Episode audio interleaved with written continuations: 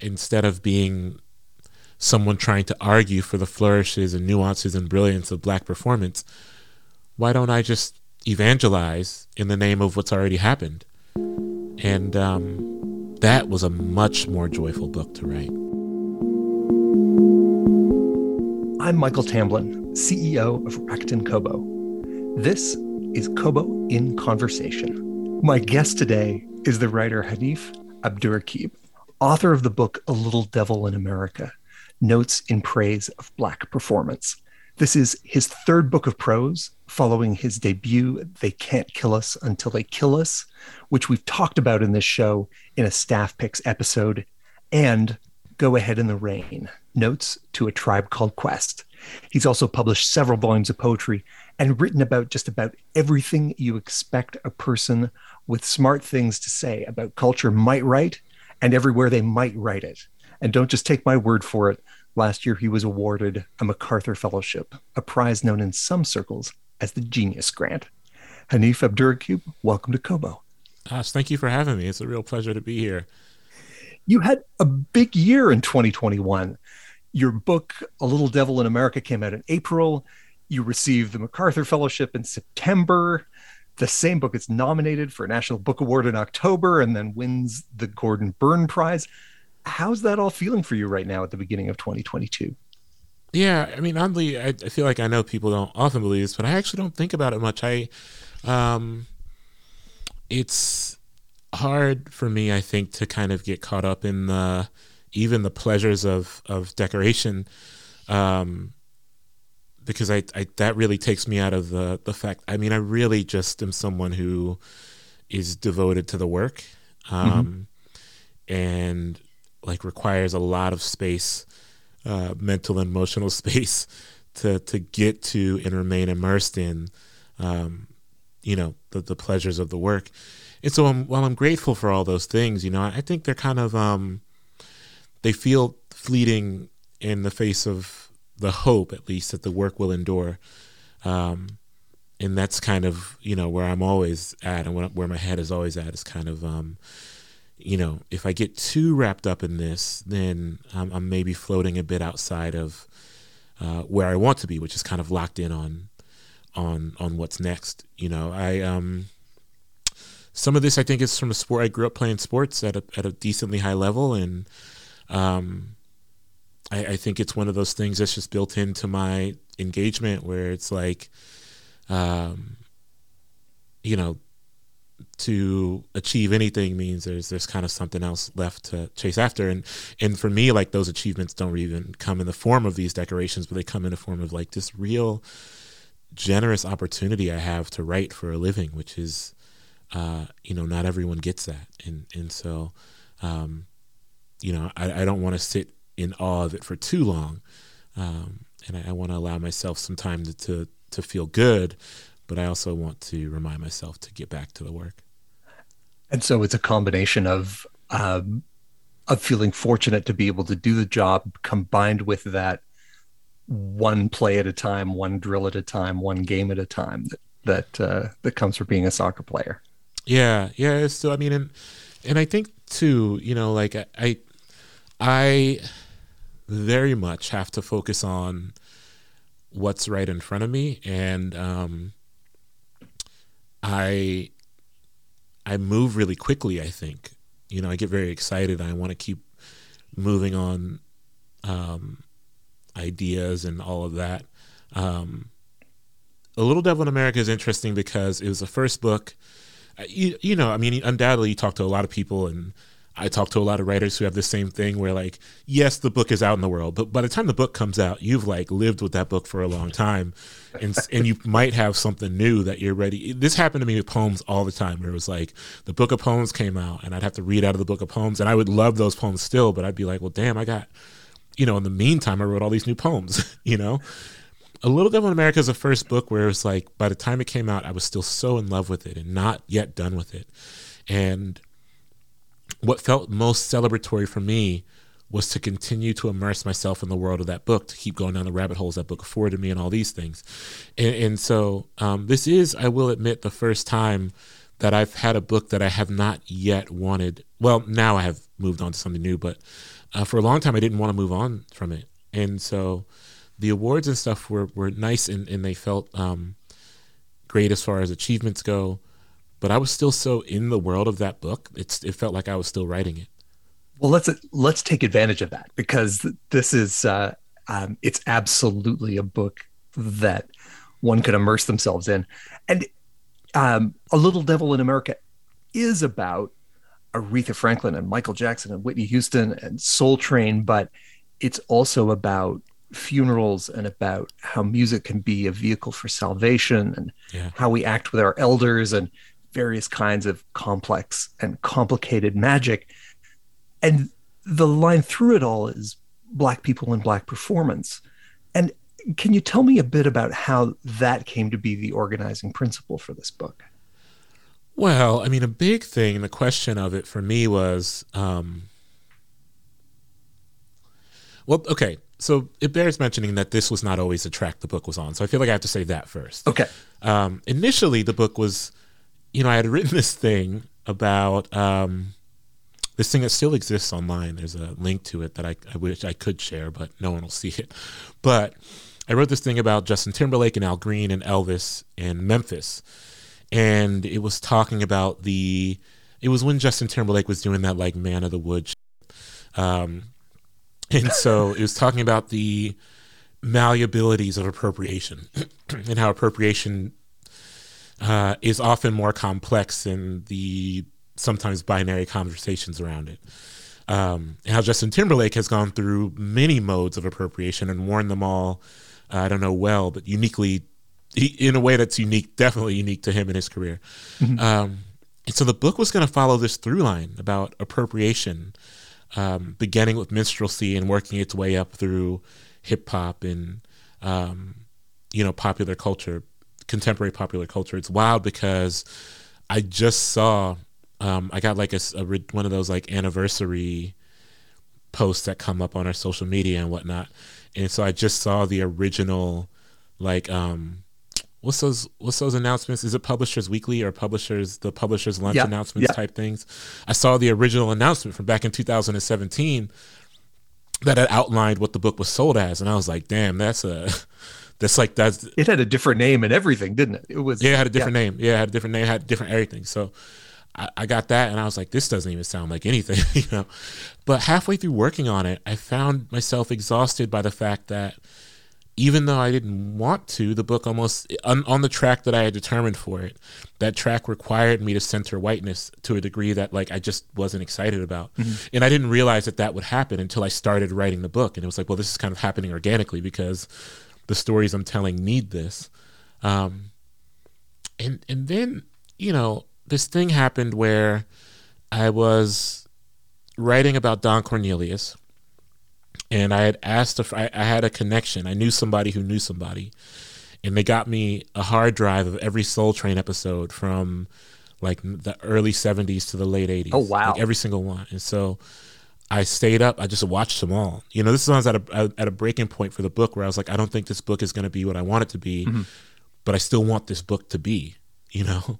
Um, it wasn't like it was there was never a point of abandonment it was always just like this isn't what i dreamed it to be and i think it can be better and i was in the midst of that and i was watching these soul train episodes every single night like i would watch like four four or five every night for months for months really months and i came to this conclusion where i was like well what if this doesn't have to to like i could tell what if i told these stories without that kind of centering or what if I gave in to the reality that in some cases, if what I'm hinting at or what I'm trying to actually get at is the permanence and exuberance of black performance and the pleasures of black performance, why don't I give in to the reality that in some ways the book has already been written?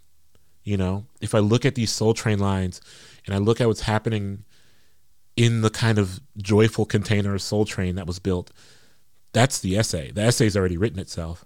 And so then how do I switch how do I switch the part of my brain that insists I need to make an argument to convince the public and instead switch on a part of my brain that says, well, no, my job is to be an evangelist for what has already occurred, you know? Um, because I don't want to argue about the glory of Soul Train. What is there to argue? As far as I'm concerned, there's nothing to argue, right? And so that was a real revelatory moment for me to say that um, instead of instead of being someone trying to argue for the flourishes and nuances and brilliance of black performance, why don't I just evangelize in the name of what's already happened? And um, that was a much more joyful book to write. That was a book that was much more exciting. And you open this book with the first essay is about Soul Train and it's about yeah. Don Cornelius. And so why does that make the the perfect setup? You know, what's the um what is it about that experience, whether it was the watching of them, you know, in this yeah. massive binge watch or watching them when you were younger, that sets up this idea of that celebration of performance so well? Yeah, well, I opened it with that in part because that was the essay that turned the book around for me. Mm-hmm. But I also opened it that way because it was this perfect moment.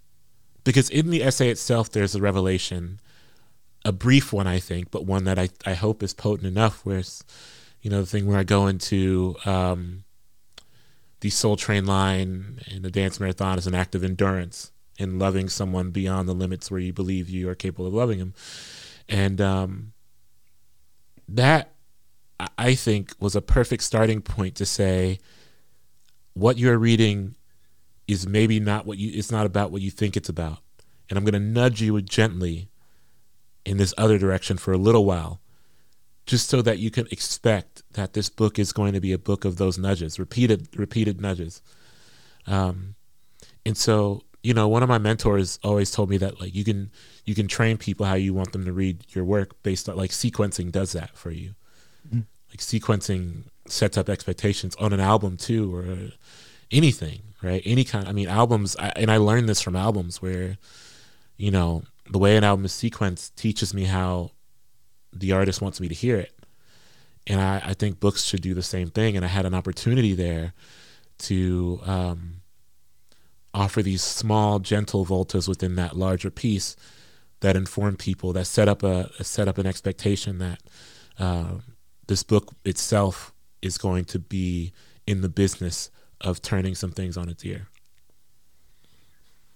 As much as you talk about performance in this book, you talk about audience, you know, the the other side of the coin, the other you know the other half of that relationship, and especially the audience's need to categorize or distill an artist down, you know, even yeah. though an artist can contain multitudes. And you go all the way back to vaudeville with Black Herman and Bert Williams literally passing out or yeah. dying on stage. And yeah, a, a metaphor that, as you say, is like extended through decades. I'd love you to talk a bit about that that tension that you feel between that relationship and that idea of audiences uplifting versus audiences demanding of, of the performer. Yeah. So okay, one thing I have to say that's wild to me is that, and I don't know, you know, I I, I can't speak confidently because I did like limited research on this, but enough to say that that, that so Black Herman and, and folks who black performers passing out and or dying on stage and the audience thinking it was a part of the act, that was like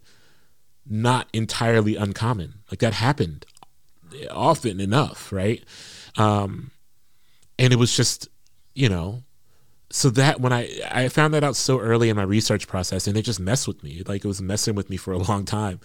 Um, and I didn't really quite know how to unravel the way it was messing with me. And I, I found myself like eternally kind of chipping away at these questions of audience expectations. Um, and even indicting myself a bit, right? And, and, and asking myself questions of the expectations that I have of artists to fulfill to fulfill what my expectations are that have almost nothing to do with them and everything to do with me. And um, it, it, was a real interesting ride to be on because um, I felt like through that self indictment, like yes, there were expectations that were absolutely unquestionably racialized, right? Mm-hmm. But when we're talking about Josephine Baker, there there were those questions were also gendered, and those questions were also there was it was important for me to I think to seep into what my complicity has been in the past um, as audience member as viewer of someone doing something spectacular as someone who like continually wants and wants and wants um, and, and that was um, uniquely challenging worthwhile truly but uniquely challenging for me too um, and i don't know if i came up with any good answers on the other side of it except to say that you know i think um, to be a performer is to give yourself over to expectations that might be entirely detached from your personhood. And that kind of surrender of control um, is jarring and uh, has some real you know tangible outcomes that aren't always in the favor of those who are doing the work and what i what i found especially interesting about the way you frame this is that there is there's that exchange between performers and audience that is just kind of natural to um, to the arrangement. It's how we treat all artists. You are the you are the experience that you deliver to me, right. but then there's that additional dimension that's created by the distance of difference. You know, a black yeah. performer in front of a white audience, um, or black and white people together in an audience experiencing right. a performance in a different way and and there were probably three four five different versions of that through the course of this book that you that you explore and touch on in different ways yeah i mean I, it, it was important for me to, to because this was a book about black performance um, while it was important for me to, I think, decentralize the broader specter of whiteness, it was it was also though important for me to not decentralize the impacts of uh, performing to white audiences or folding towards the desires of white collaborators or these kind of things. And I thought the, the trickiest balance was was um, doing that work while still lending a real fullness and humanity to the people I was writing about. I mean, a perfect example this is Merry Clayton, I think, um, who I really was desperate to write about in a way that pushed her to be known beyond, you know, the moment "Give Me Shelter."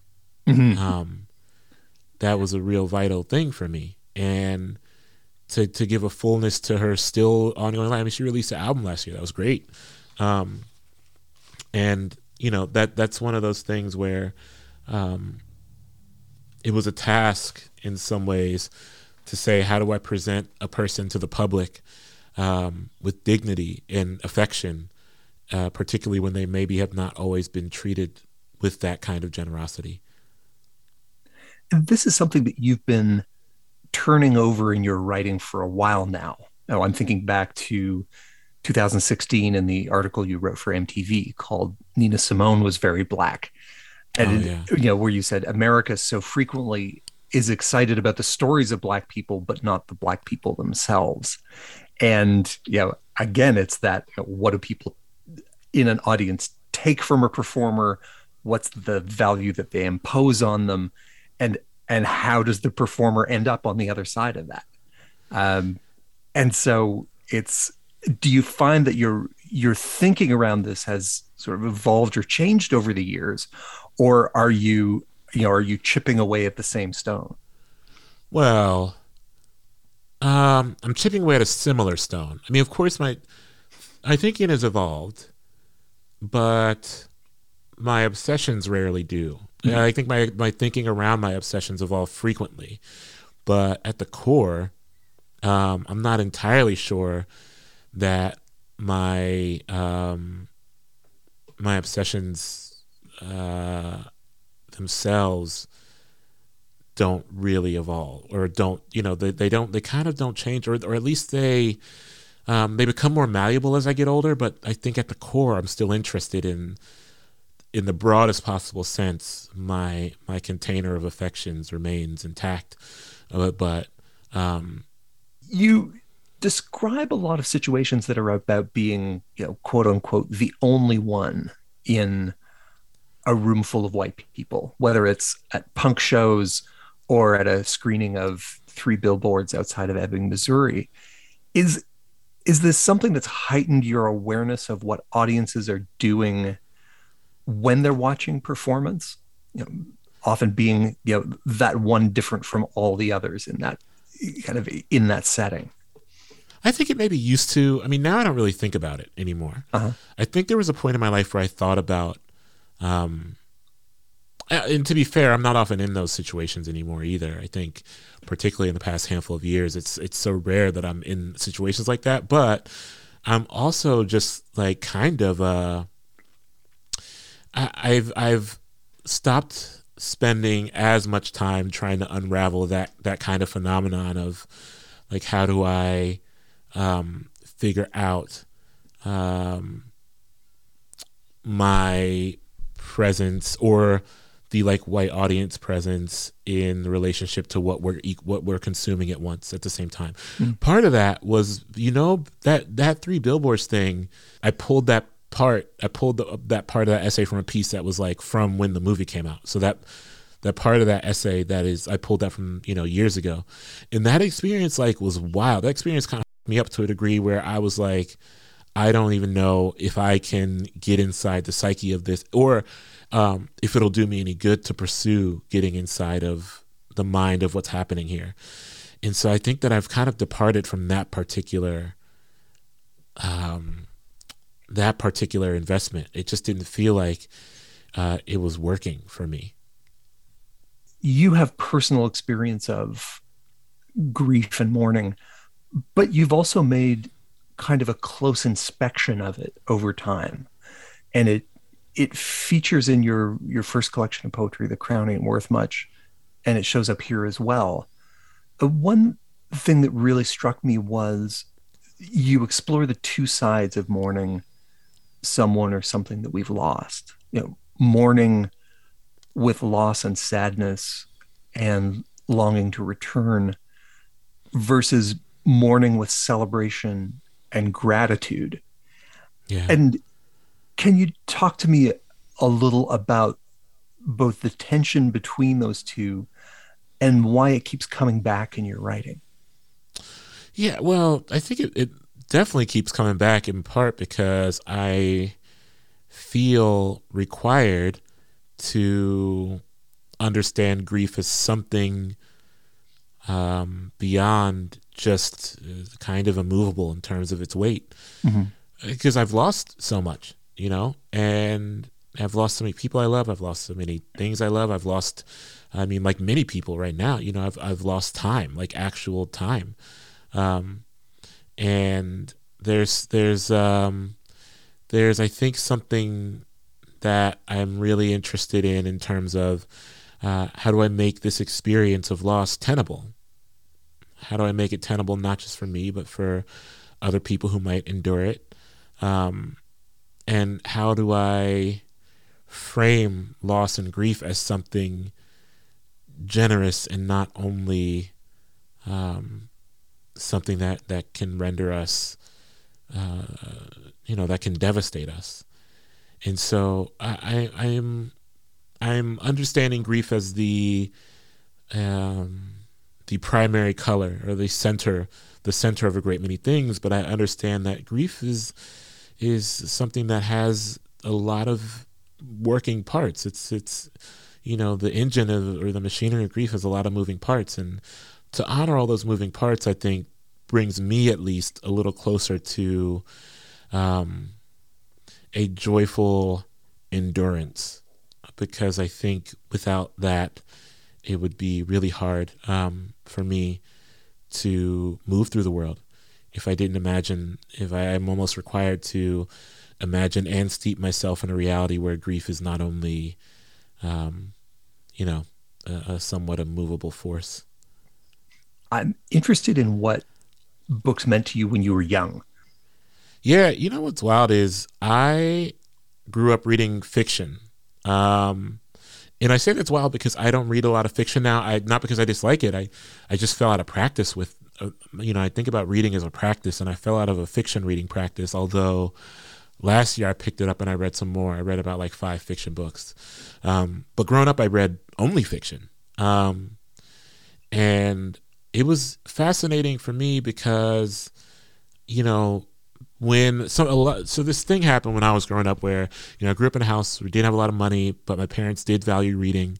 And so you know they kept some books around and, and let us read let me and my my siblings and I kind of read freely. But then when I was like 11 um, a library was built down the street like walking distance.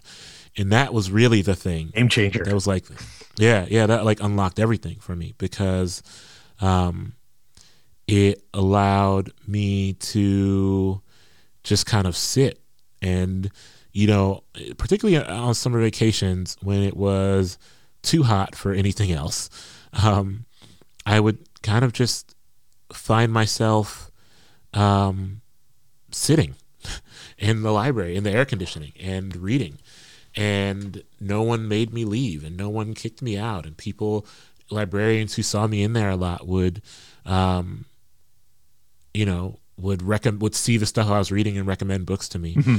and um, that was like immensely formative for me because um, I had never had people say even notice me, let alone say, "Oh, it seems like you like this. Here's something else you might like," you know, um, and that that was really great. And, and so that was big. I was big into fantasy. You know, what I actually just got I feel like a lot of people sleep on Lloyd Alexander. I don't really remember Lloyd Alexander much, but, um, but and I think it's maybe I think his work is maybe lost to canonically at least is lost to eras that also held stuff like, um, you know, the C.S. Lewis stuff and Narnia and all that.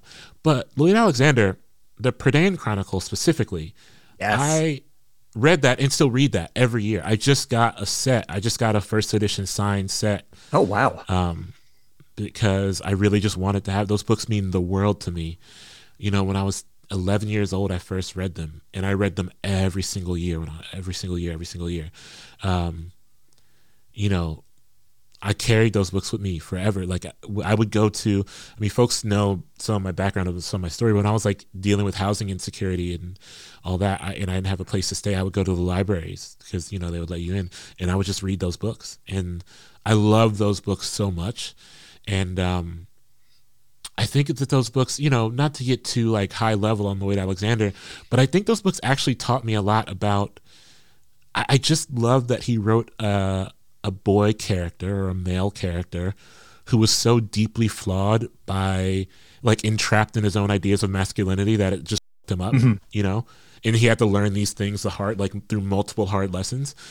I loved that. I loved the slow evolution of Taran and um I, I appreciate that differently now as an adult, but when I was a kid, I, I don't know. The, you know what? It, I actually cannot believe and this isn't like me making a pitch for to, to, to, but I cannot believe that those have not been made into films. I know we got that like terrible Black Cauldron animated thing a while like yeah. a long time ago, but I actually cannot believe it's stunning to me that those books have not been made into films by now. And those were uh, those ones grabbed me, and they I think were my my gateway fantasy. Like they they were the ones that just grabbed me and pulled me in, and and in a way that some of the other uh, you know, the the the world building was complex, but it wasn't like there was this massive hurdle of like invented languages and stuff that you had to crawl no, over yeah. in order to to get to it. So you didn't bounce off of it like you did with say Tolkien or something like that. But you're right; it they just kind of vanished from the um from the popular culture and have never gotten their 32 episode Netflix deal that, that it's, it is so strange to me. I, I don't know a part of me for a long time was like, how did this happen? There had to be something that made it so that this this these books van like truly vanished from. There's an estate problem or or something. There's got to be. Yeah. I mean, it has to be because it really like even if we're even if they don't ever get put on screen in any way, they are they're actually like kind of they've kind of vanished from the cultural lexicon or the cultural canon.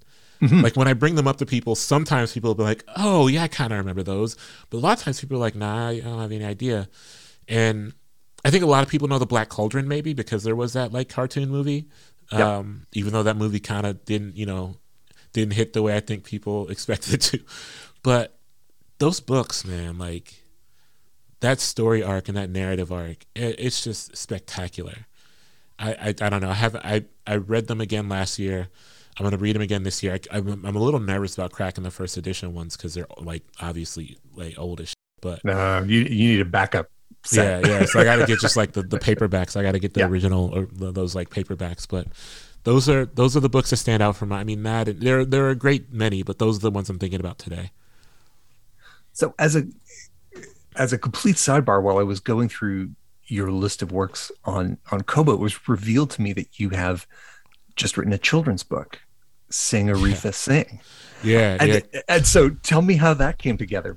I gotta say, like so much of that, the the credit for that um, goes, I think, to Ashley McBride, who, um, who, you know, illustrated it, because uh, the work itself was really, you know, I I don't I just I wrote that in like a couple hours. It's like twelve hundred words, you know. I gotten asked to write a book, a children's book, and Aretha had passed away a while before that. Um, and I thought about, yeah, I just grew up in a household where music was always playing and people were excited about music and invested in music.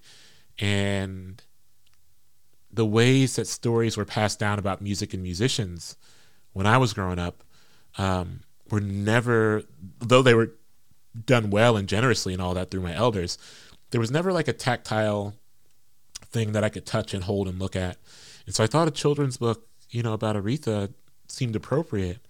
And um, really, I the illustrations were tie it together and, and are that make the book the book and that are the engine for the book. Um, and I just played a small role in lending some language to those beautiful illustrations. And so uh, I don't know if the children's book world is for me. I, I really enjoy doing this, but I, I, don't know that that might be. Um, I think that might be out of my out of my realm from now on. Were you someone who was always writing one way or another, or was there a switch that flipped and you decided that you're you're doing this now?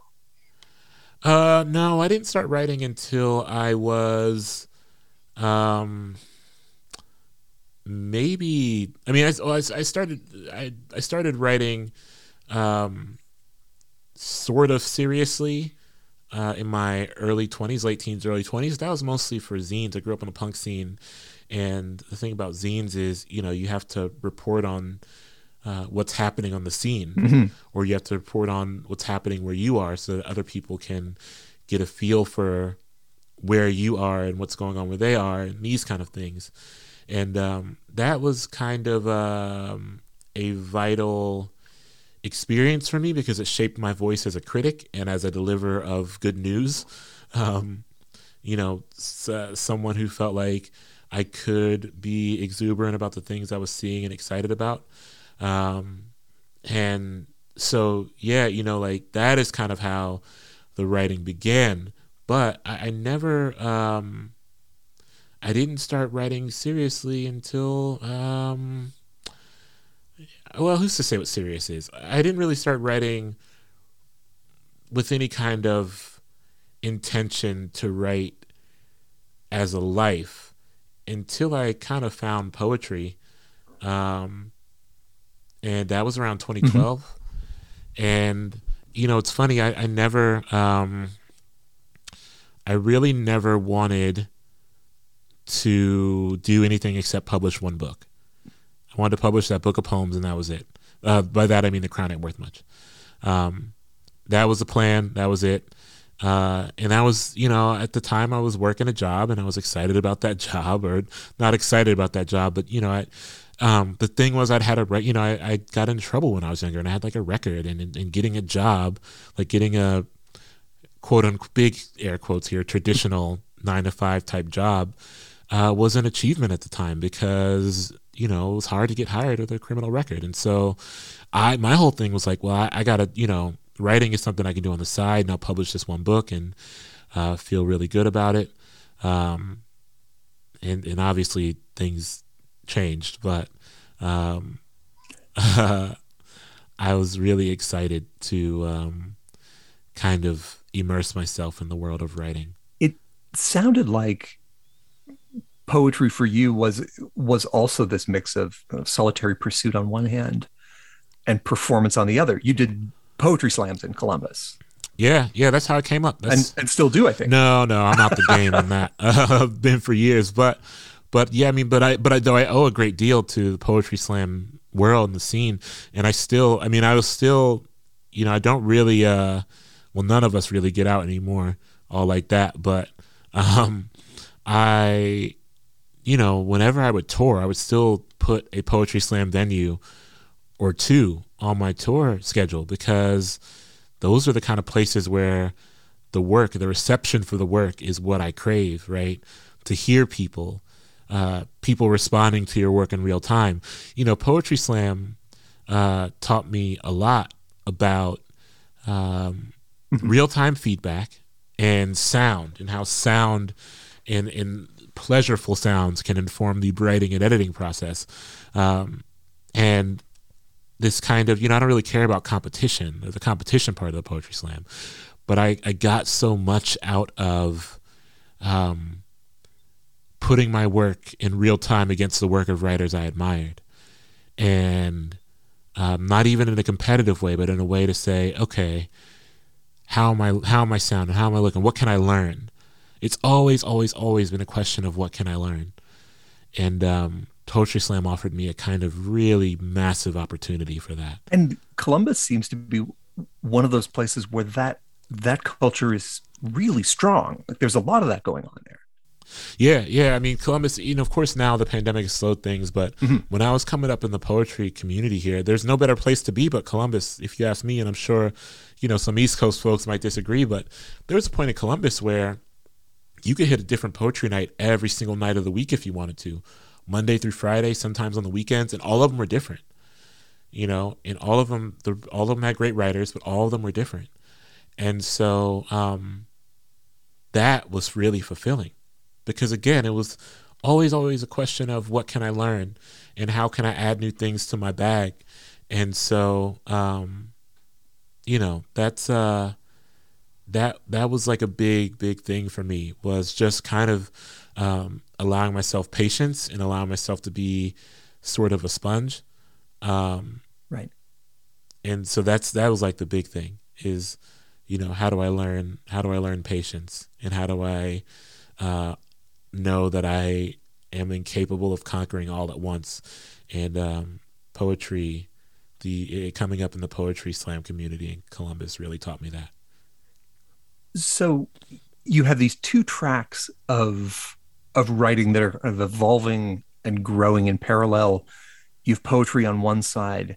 You have this growing body of work as you know, as you say initially like a music zine writer, but that growing into a broader cultural commentary with music at the center did you just let these two things grow in parallel or were they were you kind of switching between one and the other no i let them grow together you know i, I didn't think that i i thought the way i wrote could translate to i think i just needed the language you know i needed the I needed to know how to wrap language around my interests in a way that was compelling and that had some beauty, um, and in a way that got people and held people. That was what I didn't have. I had uh, I had all my excitements and I had all these kind of um, I had the exuberant, the conversational exuberance, um, but I, I, just didn't have the ability um, to outline some beautiful language to ascribe these things to ascribe to these things. so once I figured out, once I began reading poetry specifically, um, it really opened up some things for me. So, yeah, I, I, I always thought, well, I'm excited about music and I'm excited about popular culture and I'm excited about this kind of, um, you know, ever evolving relationship with nostalgia that not only I have, but a lot of people have and I, I think I just need words for it. Um, and I think to this day, I'm still kind of in the in the pursuit of the words. With music and nostalgia, you've written a whole book inspired by your long-standing admiration for the hip hop group A Tribe Called Quest. Yeah, and you've written a long, passionate essay about the emo band My Chemical Romance. You're a fan of Carly Rae Jepsen. Do you do you have a sense yourself of what it is in music that grabs you or hooks you, or is it always a surprise to find yourself falling in love with something? Well, I still chase that surprise, certainly. You know, I still pursue um, the feeling of surprise. And I think that's one thing that brings me back to music is that I'm always open to and excited about. You know, I, I haven't heard everything. I haven't heard every way that everything can be done. And therefore, I know that I am still capable of being surprised and I'm still open to the reality of surprise which means that I have to pursue listening with a real um, joyful aggressiveness in a way. Um, and that is kind of one thing that brings me back is is the reality of of what might be waiting for me on the other end of that pursuit. Now, another thing is that um, I think that I am I return to songs I love because I'm fascinated by um, the way that songs can kind of stitch their way along the emotional landscape, even though that landscape has changed for me with age or time or experience, right? Um, I, am fascinated eternally by the way that uh, songs live in the heart and mind, even when we've kind of um, evolved past their origin point. And so, yeah, I mean, I'm, I'm also, you know, someone who's always, always, always invested in returning. You also, you know, you root those things in time um, and in memory. You also do an amazing job of of rooting them in place. You've lived other places, you've done residences and fellowships, but you have come back to Columbus. And and when we're young, you know, our home is just our home. It's the it's the center of the universe. But then we get older and if we're lucky we go some places and we see some things. And then coming home is a conscious choice. Right. so i'm i'm interested in what brought you back and what it's been like to root yourself there. Oh yeah. I mean well, i love columbus. I i you know being here and being um in a place that i know and understand the nuances of and understand the corners of is vital for my creative practice. But more than that um, being in a place where I learned how to be a creative person is vital for my creative practice. Being in a place where um, where I am surrounded by people who knew me and loved me well before I wrote anything, not just anything quote unquote worthwhile, mm-hmm. but anything, means that um, there's a type of fullness that people see me with that that I think allows for a real care and a real openness with how I'm treated here. And so, you know, um, coming home was was was uh was a was an easy thing for me. Um, and to make a home here has meant a lot. And uh, particularly, I think during the past two years, I've been I've been back in Columbus since 2017, early 2017. But particularly past two years, you know, it's been um, it's it's been a real experience, a real joyful experience to get to be home and and to get to kind of re reground myself um, in the realities of of being um, held in, in in familiar territory. And you have a mural now. Is that is that how you say yeah. it? You you have a mural. You are a mural. I suppose. Yeah, yeah, yeah. That was really kind and, and generous, and um, you know that that all that's that's a, that's a lot for me. But I really you know appreciate I just think if you can, um, it's just a, a, real pleasure to be in a place where um, people are excited to celebrate you while you're still among them. Um, and that is the kind of place Columbus has always been. And not just for me, you know, I think uh, there there are, uh, you know, I'm like one, um, one in a great lineage of artists who have carried forward the missions of a lot of artists who came before me. And so, um, you know, it, it's just an honor to kind of be in a place that um, taught me how to do this work and to get to do the work here. When you were younger, you talked about struggling in the world in in a lot of the different ways that we that we mean struggle. would you would you say you're more comfortable in the world now, or is the is the struggle still there?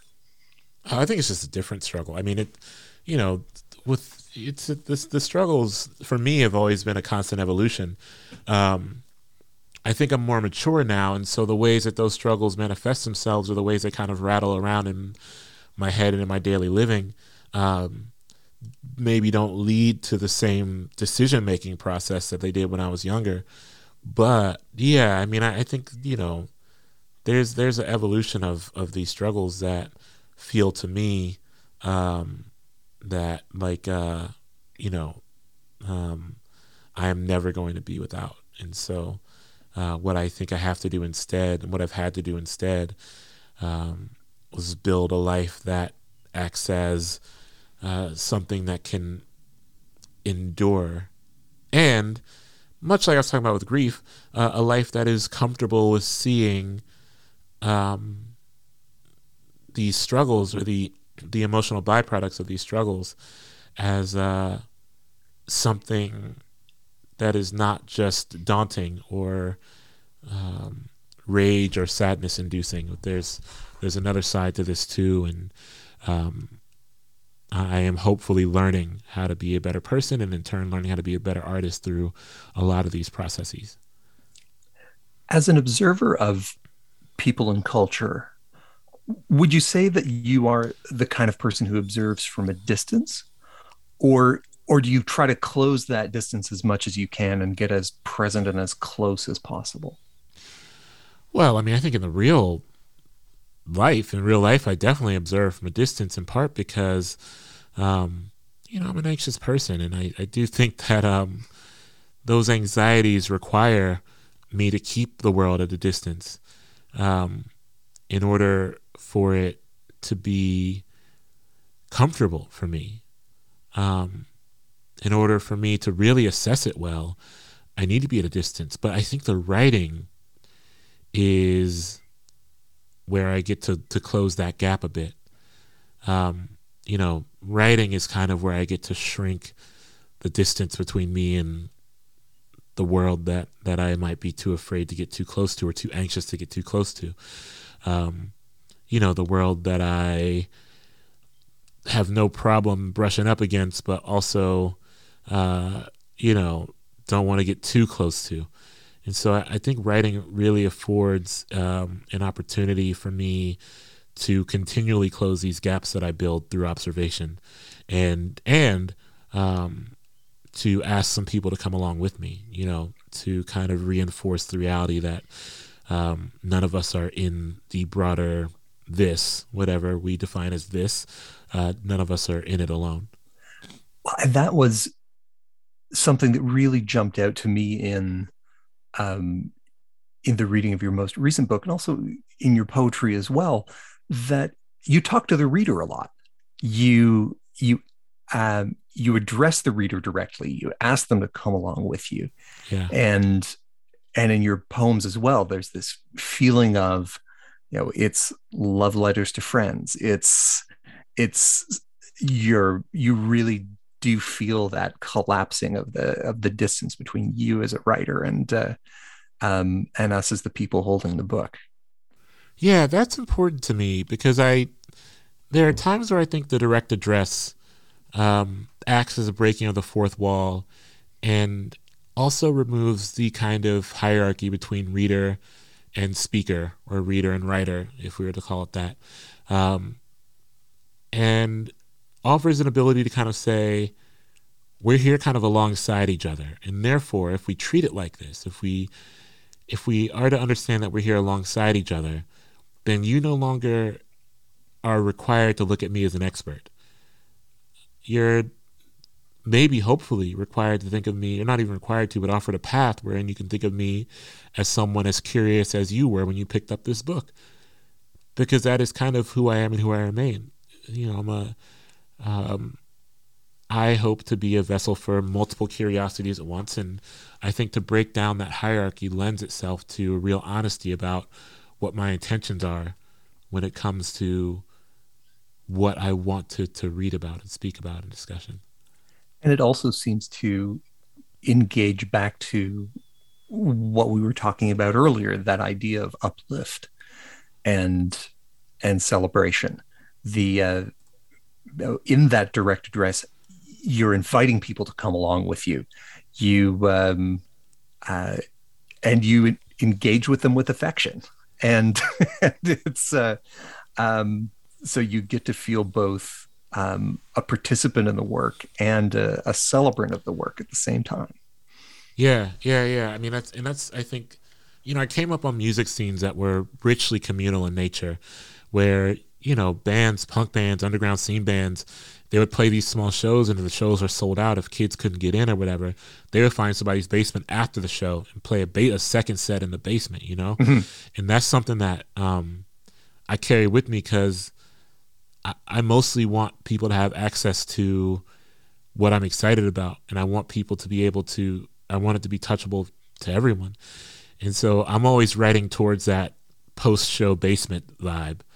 I'm always writing towards that kind of thing where we can be present with each other and um, feel like we're in a space where questions can be asked and not necessarily answered. You were awarded a MacArthur Fellowship, which sort of exists for the sole purpose of giving people who are very, very good at something the chance to do more of it without having to worry for a little while. Uh, and some people roll into it with a project that they've always wanted to do. Some people start something completely new. What do you think you want to do with that time? Um, I'll get more sleep. I, I don't. Yeah, I mean, I think things are could just keep rolling the way they do. Like whether or not I got the MacArthur, I still have a book that I'm working on that I that is due this year that I got to put my head down and work on. Um, I still have Object of Sound, the music podcast I do that is rolling into its third, excitedly rolling into its third season. Um, so so many of my projects are just projects that I was doing before. Now, I think this is maybe a better because I, I, got that a lot. I got that question a lot, and I always tell people it's maybe a better question for like three years down the road. Mm-hmm it's better to ask three years from now, like what you know, what germinated during that time, like what started when you had that. Slap. Yeah, because it's not like I, I, and I know some people who have approached the MacArthur this way. I suppose, where it's like they get the MacArthur and they're like, "I'm going to do this, this, and this." But for me, it's like, well, I these things I'm excited about were already I was already chasing after them before last summer or last fall or whenever, mm-hmm. and so that's on my mind now. But there undoubtedly before the end of the year is going to be something I dream up. I don't know. Maybe I'll try to get someone to let me make films out of the Lloyd Alexander books. Hanif, thank you so much for joining us. Thank you so much. This is a real pleasure, and you know, I, I hope y'all stay warm out there. I, I think that um, it's tough. You know, the second kind of second go round of the pandemic winter kind of thing is is interesting because for me at least in the Midwest or at least this part of the Midwest you get into these like January February parts of it and it's just like relentless and so I hope folks are uh, both y'all out there in Canada and folks listening are, are, are you know treating themselves generously. I've been speaking with Hanif Abdurraqib. His latest book is A Little Devil in America Notes in Praise of Black Performance. You can find it and all the books we talked about at Kobo in Conversations home on the web at kobo.com slash conversation. Check the show notes for a link. Make sure to catch every conversation by subscribing wherever you listen and leave a rating too. You have an infinite number of stars you can give away in your lifetime, so send some our way. Kobo in Conversation is produced by Nathan Maharaj and hosted by me, Michael Tamblyn. Thank you for listening.